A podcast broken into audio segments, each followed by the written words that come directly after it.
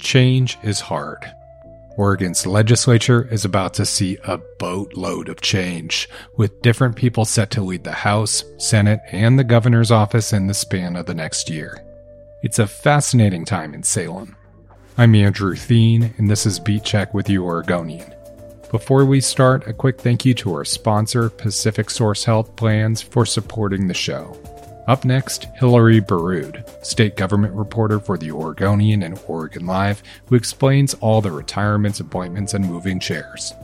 We talked about Peter Courtney and Tina Kotek's legacies, who may, or in Kotek's case likely will, succeed them, the governor's race and Betsy Johnson's presence there, and the legislative session starting February 1st. There's a ton to unpack. Here's our conversation. Hillary Borrud, thanks so much for coming back on the show. Sure. Good to be here.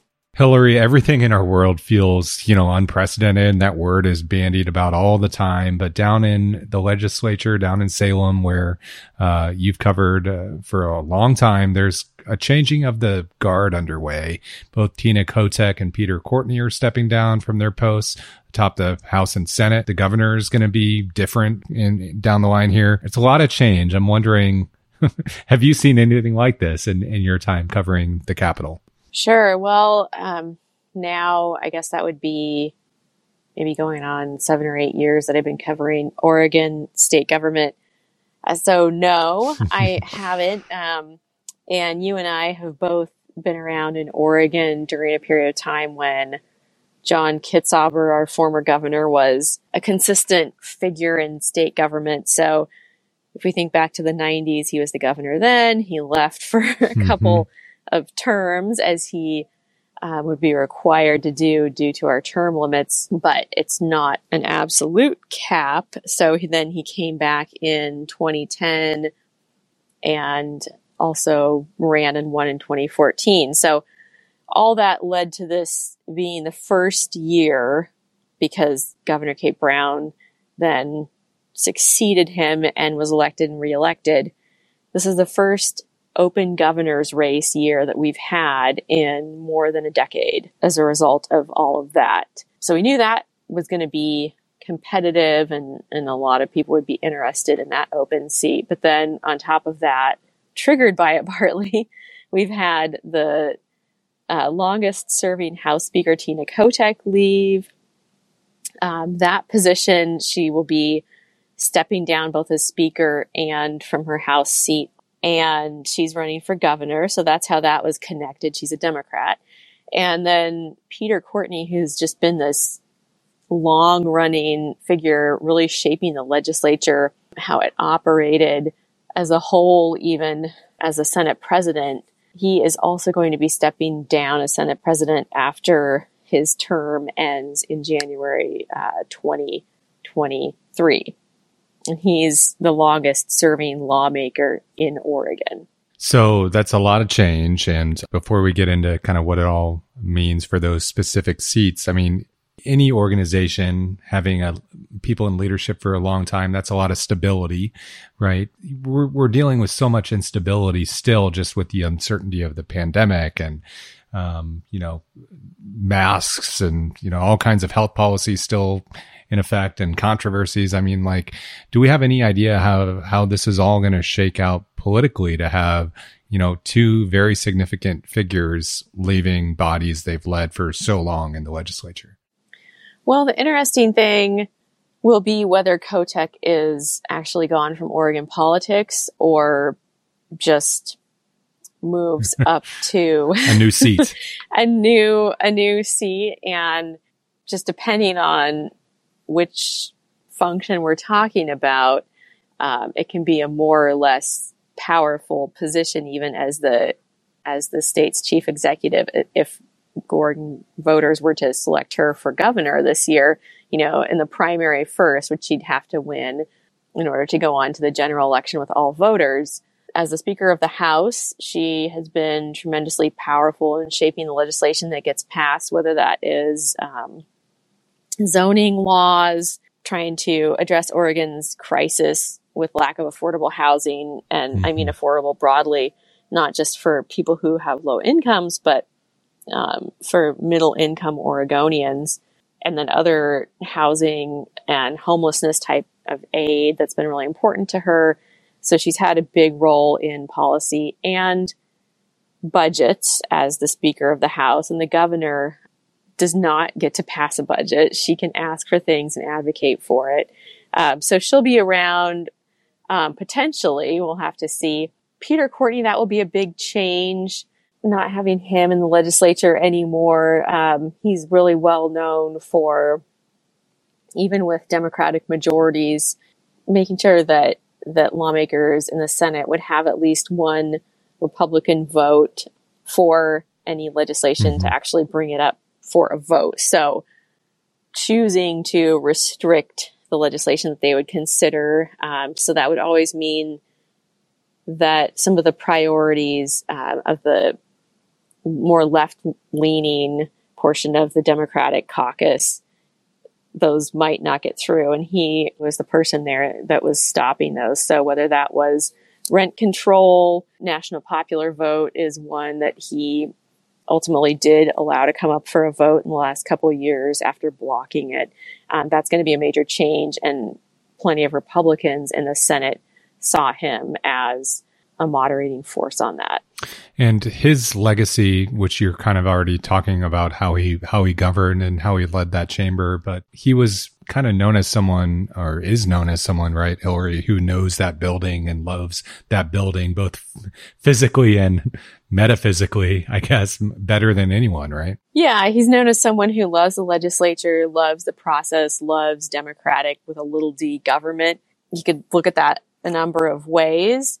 Certainly, uh, in these times when we have a lot of people who don't trust government, he was coming at it from a, a different perspective of how much government could do for people, how connected people are to their government and government service as this higher calling. Mm-hmm.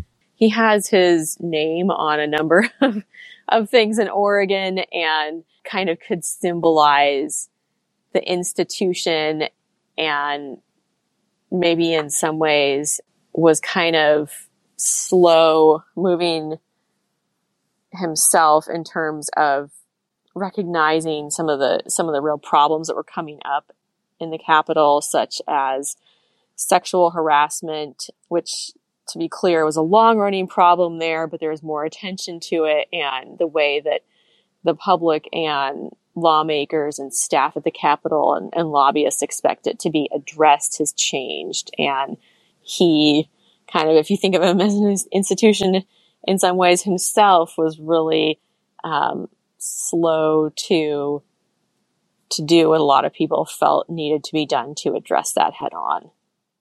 What do we know about uh, who might be standing in the wings to take the gavel as Senate president from uh, Peter Courtney? I think the only name I've heard consistently so far is the Senate Majority Leader. So, a Democrat, uh, Rob Wagner. He's from Lake Oswego. He is a former, I believe it was um, community colleges lobbyist, mm-hmm. and he's been there for, I want to say, a couple terms now.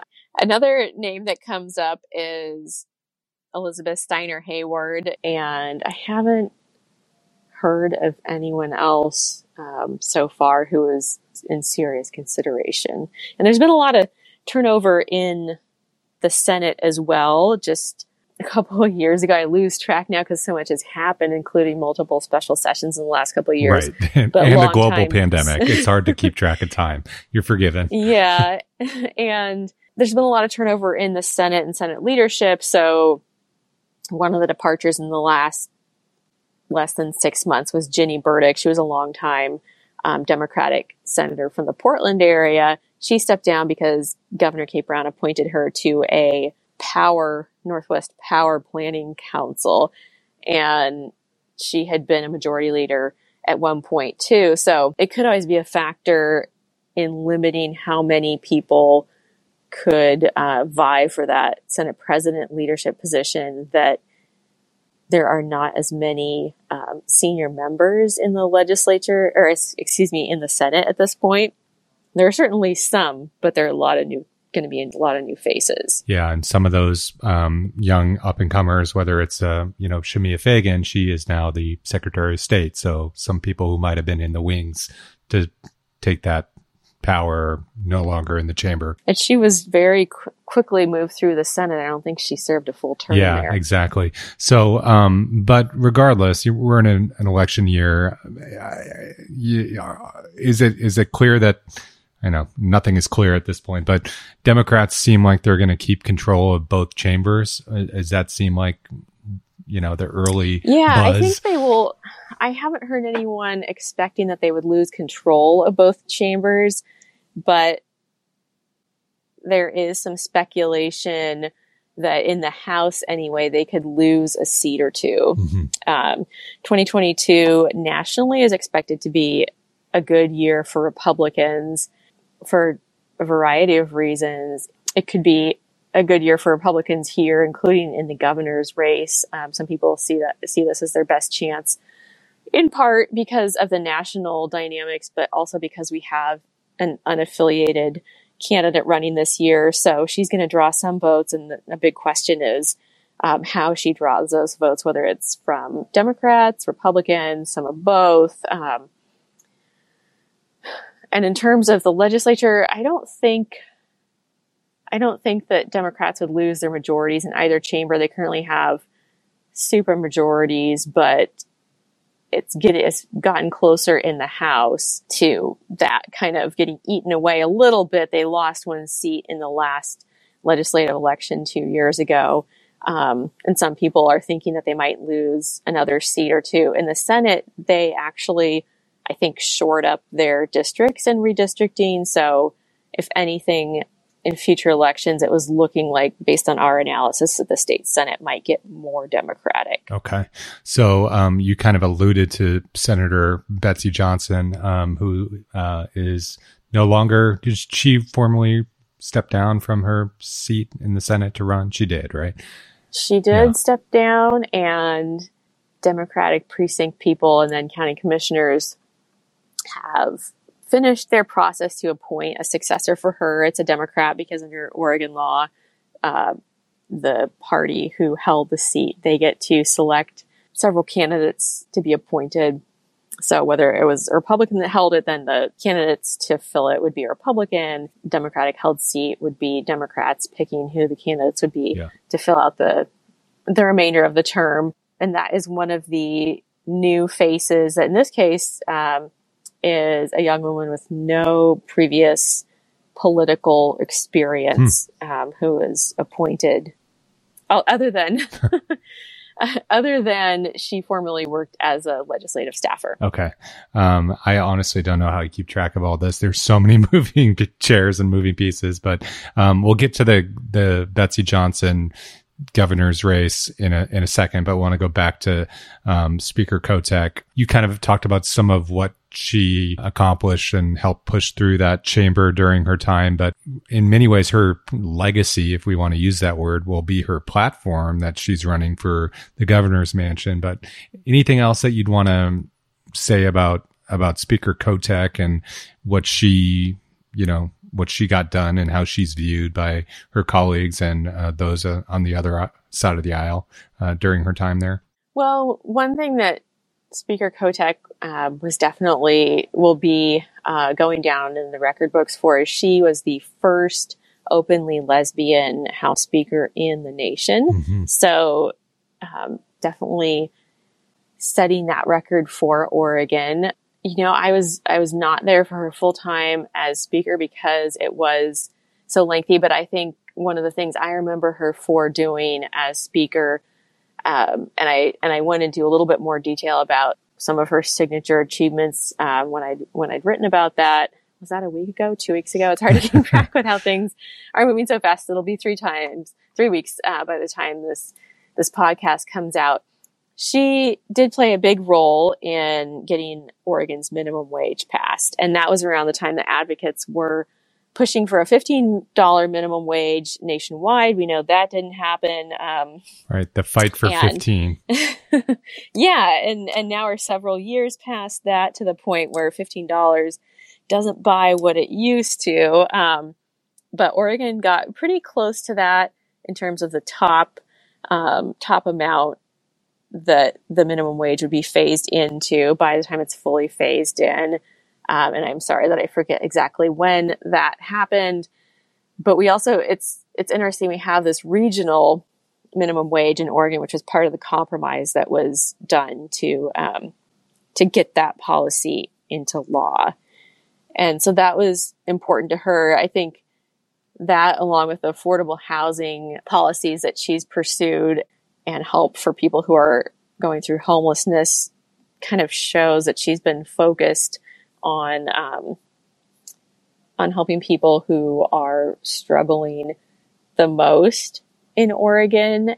Something that she and Peter Courtney would probably both cite as a highlight, and I think Courtney deserves some particular credit for is getting this new business tax passed in 2019 to generate more money for Oregon education.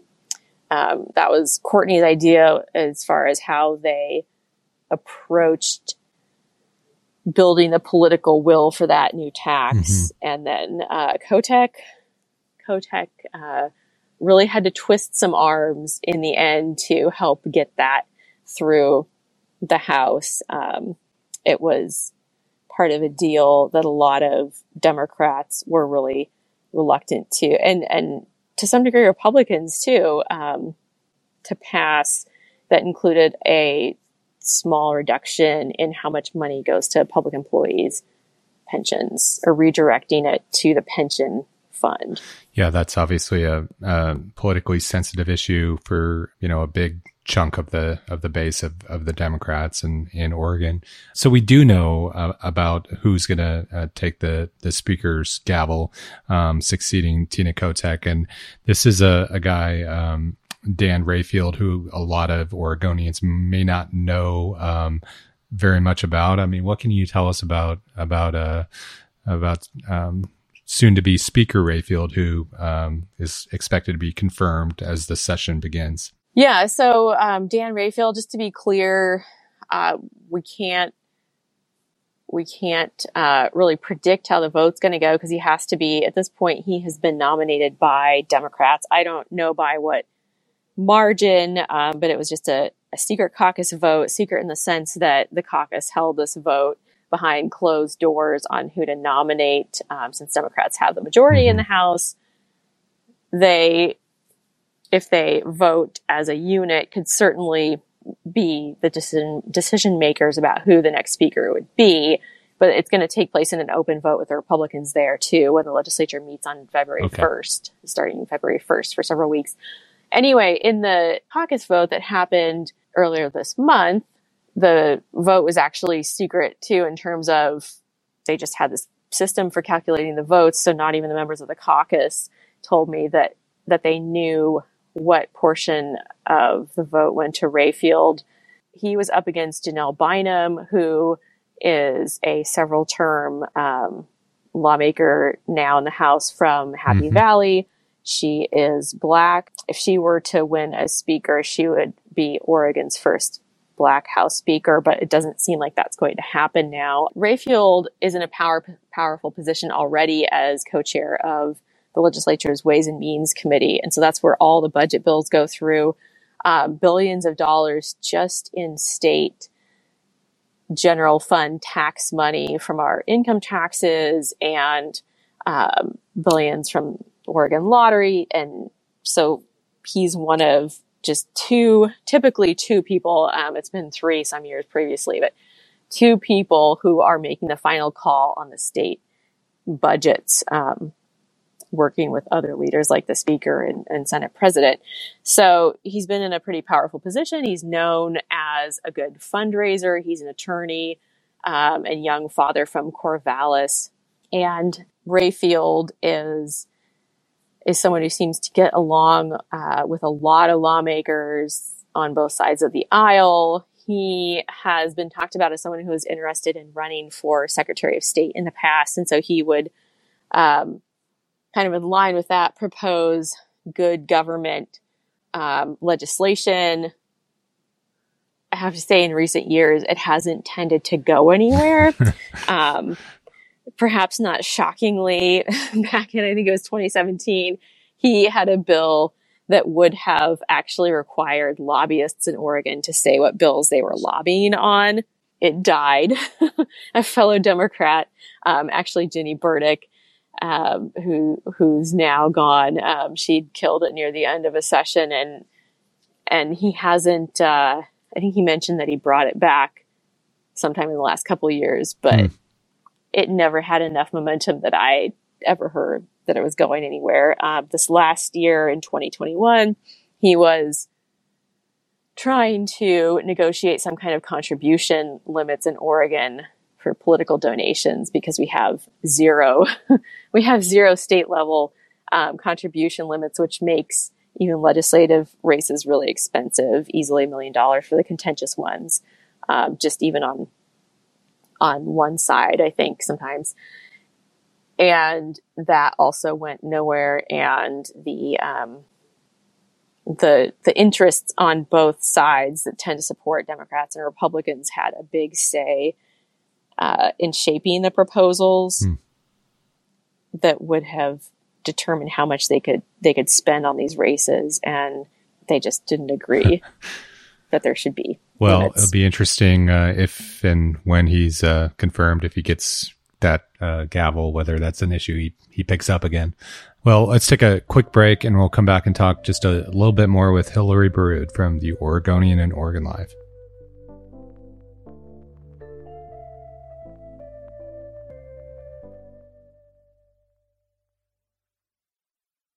Okay, Hillary, the big uh, elephant in the room, I guess, is the governor's race. Um, we talked about Tina Kotek. We talked about Betsy Johnson. There's also uh, Treasurer Tobias Read. Um, the Republican field is packed, including um, another member of the legislative uh, caucus that we haven't talked about yet. Um, then there's Nick Kristof, uh, the New York Times um, former journalist who is waiting in the wings for some sort of decision from the Supreme Court um, on his residency. What uh, what else am I missing? What else should people know at this time just about this really phenomenally interesting race? Uh, what are you missing? Uh, I think you pretty much summed it up there, at least in terms of the front runners. So we talked about a little bit earlier. This could be potentially a really good year for Republicans in Oregon. They typically don't have, well, I should say Oregon is referred to a lot of times as a blue mm-hmm. state, and Democrats have had a comfortable margin um, in governor's races for a while now, but it's still not it's still not a state where you're going to see a 20 point divide right um, or something like that between a Democratic and a Republican candidate for governor in the state or Secretary of State or anything. A lot of times we're talking about less than 10 points. And what is going to make this year interesting is not only will you have that potential impact from Republicans nationally having a good year and maybe good turnout, there's also going to be uh, Betsy Johnson, who is a longtime Democrat, but she is, um, you could call her either a moderate Democrat or conservative Democrat, depending on which issue you're mm-hmm. talking about. Uh, she is running as a non affiliated candidate in the governor's race, which means she'll be on the November ballot not not having to really spend money directly in the primary that the Democrats and Republicans have to go through, but she'll probably be wanting to build name recognition. Um, and she's she's certainly campaigning now. She's already stepped down last year so that she could focus right. on running for governor. That will definitely shake up the race. And right now, what I'm starting to look at is how how we can learn anything, if at all, um, if we can, if there are really takeaways even from other states that have had uh, similar governors races. And for example, if we look back at Maine, I think their most recent um, three-way governors race in a general election was back in 2014, and things are just so different now in terms of how Republicans and Democrats probably identify and the degree to which they're willing to vote for an independent. Um, mm-hmm. and there are just specific factors that we have going on in our state that's all going to make it really interesting to see what happens. Are there front runners in the Democratic and Republican field at this point? Um, or is it still too early to say? Well, I haven't seen good polling on this. I know that there's a lot of polling going on, and the polling that people think that you should pay attention to can depend uh, based on who you're talking to. But front runners in the primaries, um, I think people would generally say Tina Kotek, obviously, because she has been a long time House Speaker, and I'm talking about now in the Democratic primary. Tina Kotek, Tobias Read is a state treasurer, and he's running in that race too. And then Nick Kristof, the former New York Times columnist, just because he he has a fair amount of name recognition um, just from people who've heard about him already as sort of a I don't know if we want to call him a celebrity columnist or media personality, yeah. but he kind of is. Is yeah. um, and so those are the three most well known candidates in the Democratic primary, even though for a lot of Oregonians, they're just not going to know who these people are at this point in the race. Um, Tina Kotek also has a history of locking down the most important um, Democratic donors, which would be the public employee unions and some of the left leaning groups that would um, that are part of a, a, coalition that often works together in Oregon elections. So League of Conservation Voters, Planned mm-hmm. Parenthood. On the Republican side, it's been it's been interesting to think about who would be a front runner over the last year because there were people getting into the race like Stan Pulliam, who is, I think he's an insurance executive, but his position that he's known for as being the mayor of Sandy. And he's kind of taken this anti COVID restriction stance mm-hmm. that is, that can be beneficial to candidates in a Republican primary.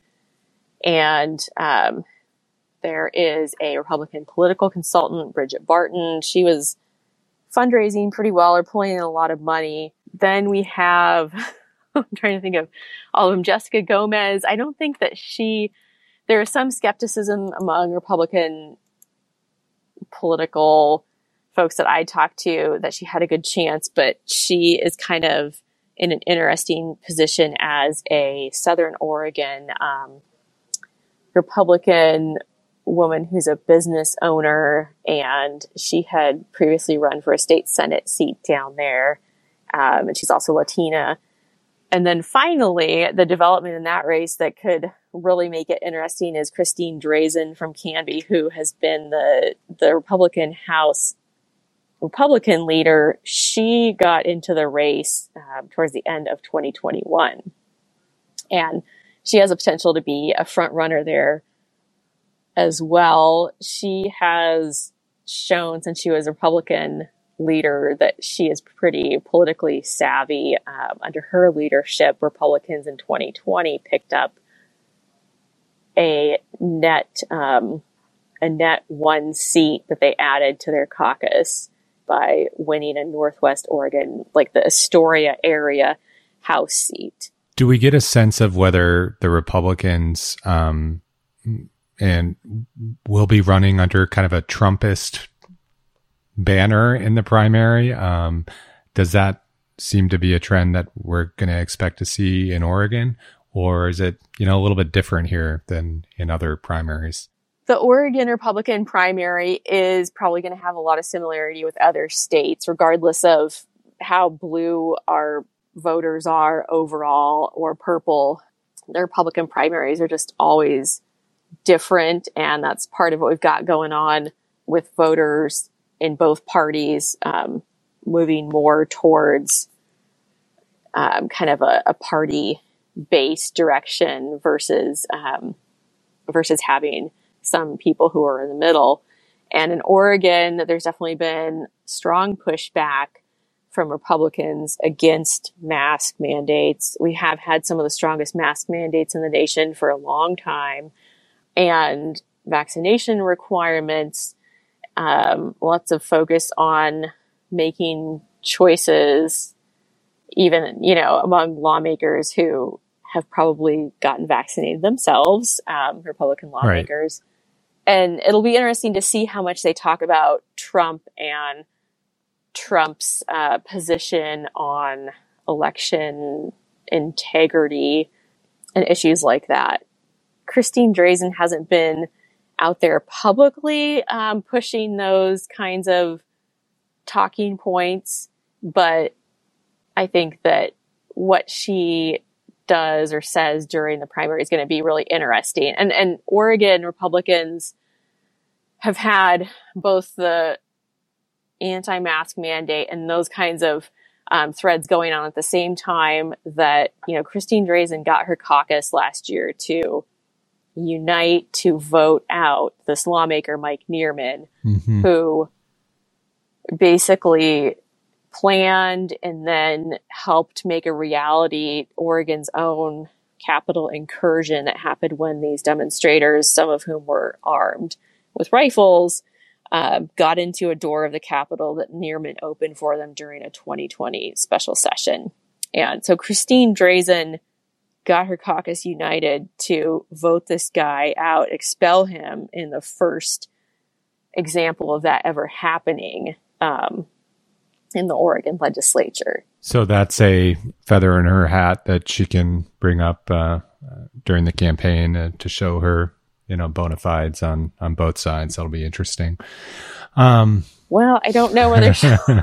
yeah, that'll be interesting. I It'll be interesting to see how she uses that, or if she uses well, it. Yeah, yeah. exactly. Um, mm-hmm. And then obviously on the other chamber, um, you know, Republican uh, Senator Dallas Heard has been you know, extremely outspoken and um, ripping his mask off in chambers multiple times. So, I mean, things uh, in Oregon have not been quiet here, for the last couple years politically um, on that front. So it'll be interesting to see what happens. Well, Andrew, if Dallas Heard has not said that he's running for governor, but we did report on one poll where there was a notable portion of Republican voters that would support Dallas Heard if he were running for governor. We certainly have not seen or heard the last of him. He's a he's a young guy as well. Um, before I let you go, because you're so busy and you're being very generous with your time here, um, the legislature is meeting again here. Um, by the time people listen to, this, this will be about a week out. Um, what's on the docket uh, for for this session, and, and is this a full regular session or short session, Oregonians might have trouble keeping track of, of the difference there. Sure. Yeah. We've had a lot of special sessions. So then they almost start to sound, they almost start to feel like regular sessions because they're happening regularly since the pandemic.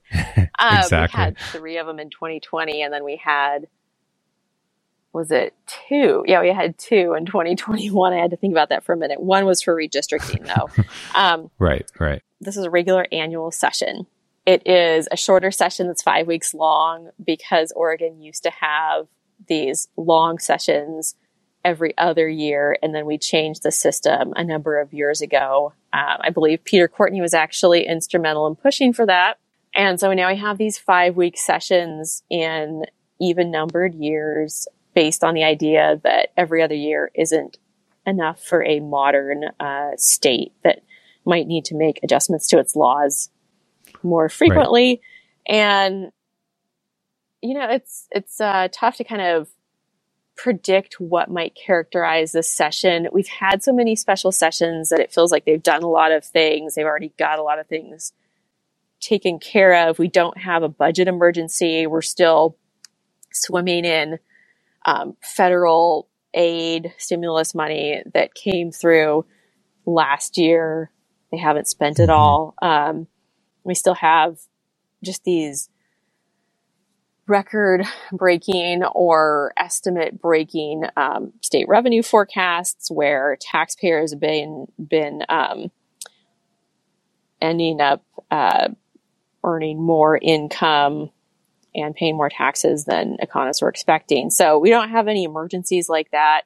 Um, and they already had a special session to approve more housing aid in late 2021 there are some ideas still floating out there that are pretty big or interesting, like lawmakers proposing to do a um, a stimulus payment to private sector frontline workers because so far the state only approved, and actually lawmakers didn't do this. Governor Kate Brown did it in union negotiations. Um, so far, the state's only paid out um, frontline worker bonuses to um, state state employees. So there's a proposal out there to do that for private sector, like grocery workers and and healthcare people who who kept on going to work during the the worst of the pandemic. Um, there is a revived proposal to get rid of Oregon's exemption for overtime pay for farm workers. Um, I would say that there's like a number of there are a number of interesting proposals out there, but there's not one overarching thing that I could say yet that this this session is going to be about. Okay. Well, um, there's a ton to, a ton to digest and it's an election year and things are about to get, uh, even more interesting down there in Salem and around Oregon. Um, thanks so much for helping us make sense of it. Of course. Thanks for listening to Beat Check with you, Oregonian. If you like this show, give us a five star rating and review in Apple Podcasts. It really helps other people find the program. And tell a friend. Help spread the word. The best way to support our journalism is through a subscription to Oregon Live. You can do that at oregonlive.com slash pod support. Until next time.